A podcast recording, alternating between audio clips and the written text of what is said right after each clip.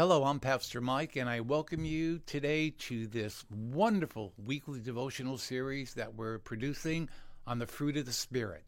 Today, I get to talk to you about a beautiful word in this passage of Scripture. The word is the word goodness.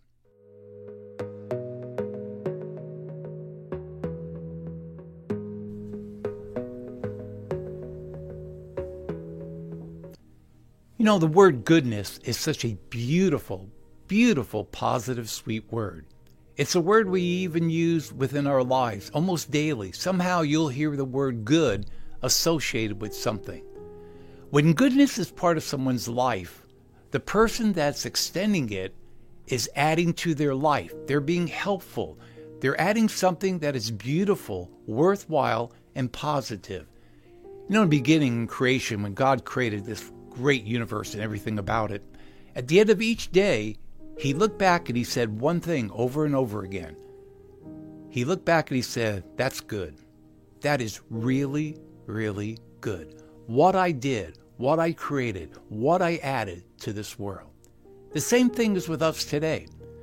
That as we use this word and we hear about this word, what we're doing as Christians, if we're living out goodness, we're adding to someone's life. We're adding sweetness, comfort, help, beautifulness. We use this word a lot in our life. Have you ever heard phrases like this? Have a good day. Hey, you're a good friend. Good morning. Good evening. Good to see you. Have you ever noticed how many times we use the word good to associate with something? And when you put the word good there with morning or evening, what you're saying is, I hope even my part in your life adds something beautiful, wonderfulness to you in your life. That's all goodness is. It's the presence of someone in someone else's life, and what we add benefits that person. It makes them feel good, it makes them feel helpful.